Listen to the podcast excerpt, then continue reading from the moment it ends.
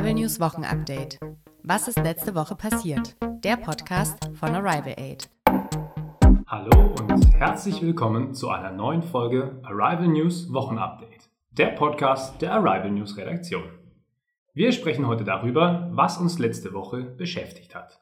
Mein Name ist Bastian und mir gegenüber sitzt mein Kollege Tobias. Hallo. Außerdem werden wir heute unterstützt durch Maximilian. Hallo, ähm, wenn ich mich kurz vorstellen darf, ich bin Max, bin der neue Praktikant im Arrival Aid Team und äh, werde für die nächsten drei Monate dabei sein und freue mich da auch unter anderem bei diesem Podcast mitzuwirken. Wir freuen uns auch. Wir sprechen heute zu dritt darüber, was Singapur gegen die extreme Hitze macht und warum im Moment alle über die Winnetou-Bücher reden. Außerdem präsentieren wir die neuen Corona-Regeln für den Herbst und Winter. Zum Schluss geht es noch um die homosexuellen Ampelpärchen in München. Wie kühlt man eine Stadt? In Singapur herrschen meistens über 30 Grad. Durch die hohe Luftfeuchtigkeit werden hohe Temperaturen unangenehmer als in Deutschland. Durch die starke Bebauung mit Beton und Teer kann die Stadt aber nicht mehr abkühlen. Die gespeicherte Hitze wird nachts an die Umgebung abgegeben. Mit dem Sonnenaufgang speichern die Häuser wieder Wärme. Es entsteht also ein Kreislauf. Die Hitze und die hohe Luftfeuchtigkeit führen häufiger zu Herzinfarkten und Schlaganfällen. Der Temperaturunterschied zwischen Stadt und Umland kann bis zu 7 Grad betragen. Es gibt viele Ideen, um der Hitze zu trotzen. Forscher haben herausgefunden, dass Pflanzen das Klima verbessern. Das liegt daran, dass die Pflanzen Schatten spenden. Das kann bis zu 2 Grad Unterschied bewirken. Eine andere Idee sind Kältefarben. Diese Farben reflektieren das Sonnenlicht. Dadurch nehmen die Gebäude weniger Hitze auf. Zusätzlich soll ein riesiges unterirdisches Kühlsystem für Innenräume den Bewohnern helfen. Dabei wird eiskaltes Wasser in Wärmetauschern zur Kühlung verwendet. Das Wasser wird außerhalb der Stadt gekühlt. Die bei der Kühlung entstehende Abwärme ist dort nicht so schlimm wie in der Stadt. Der letzte Punkt ist die Änderung des Verkehrs. In Singapur soll es langfristig keine Verbrennungsmotoren mehr geben. Zusätzlich soll möglichst viel öffentlicher Nahverkehr geschaffen werden. Dies vermeidet Abgase und reduziert den Smog. Die Abgase sorgen zusätzlich für Wärmestau. Durch öffentlichen Nahverkehr mit elektrischen Antrieben lässt sich dies verhindern.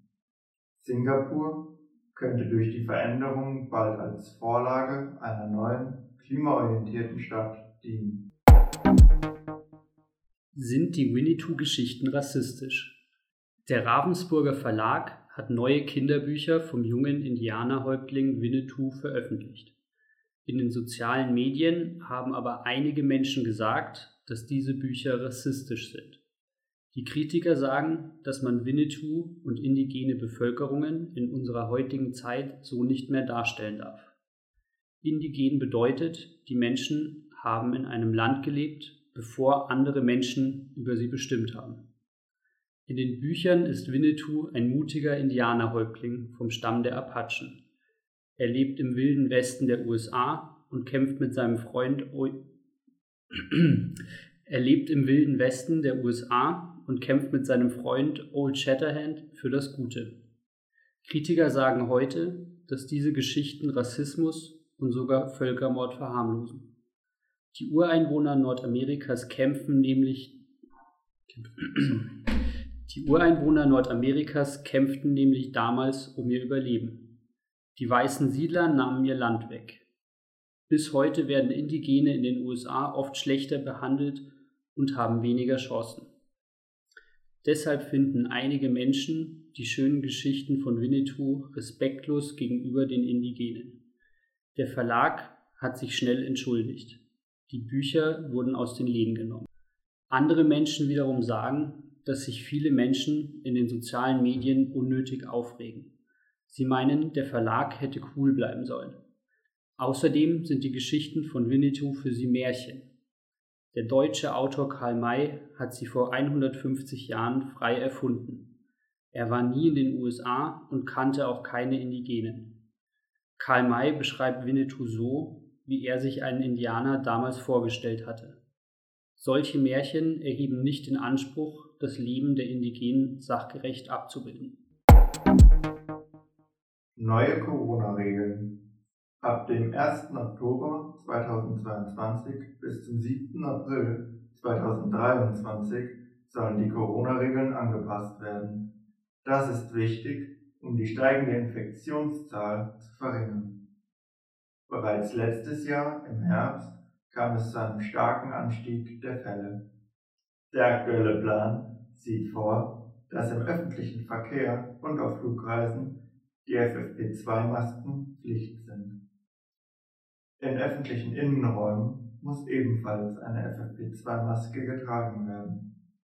Um ein Krankenhaus zu betreten, muss zusätzlich ein Schnelltest gemacht werden. In Schulen und Kindertagesstätten muss ein Test abgelegt werden. Ab der fünften, ab der fünften Klasse muss zusätzlich eine medizinische Maske getragen werden. In Bars und anderen Freizeitangeboten besteht die Wahl zwischen Maske oder Test. Wir empfehlen euch immer eine FFP2-Maske zu tragen. Damit und mit Impfungen seid ihr am besten geschützt. Die Ampelpärchen in München dürfen bleiben. In der Stadt München in Bayern gab es Streit um die Ampelmännchen. In zwei Stadtteilen waren schwule und lesbische Ampelpärchen zu sehen. Zwei rote Frauen, ste zwei rote Frauen stehen dort Hand in Hand und zwei grüne Männer laufen händchenhaltend los. Ein Münchner Bürger hatte gegen diese Motive vor einem Gericht geklagt. Er fand, dass Satz. Mhm. Er fand, dass seine Tochter dadurch politisch mit unerwünschten Inhalten konfrontiert wird. Das Gericht hat aber entschieden, dass es keinen Grund gibt, die Motive zu entfernen. Für das Gericht sind die Motive eine Botschaft der Sympathie an homosexuelle Menschen. Außerdem rufen die Ampelpärchen zu mehr Toleranz für unterschiedliche sexuelle Orientierungen auf. Auch der Bürgermeister von München freut sich. Der Bürgermeister von München heißt Dieter Reiter. Er sagt, dass München weltoffen, vielfältig und tolerant ist.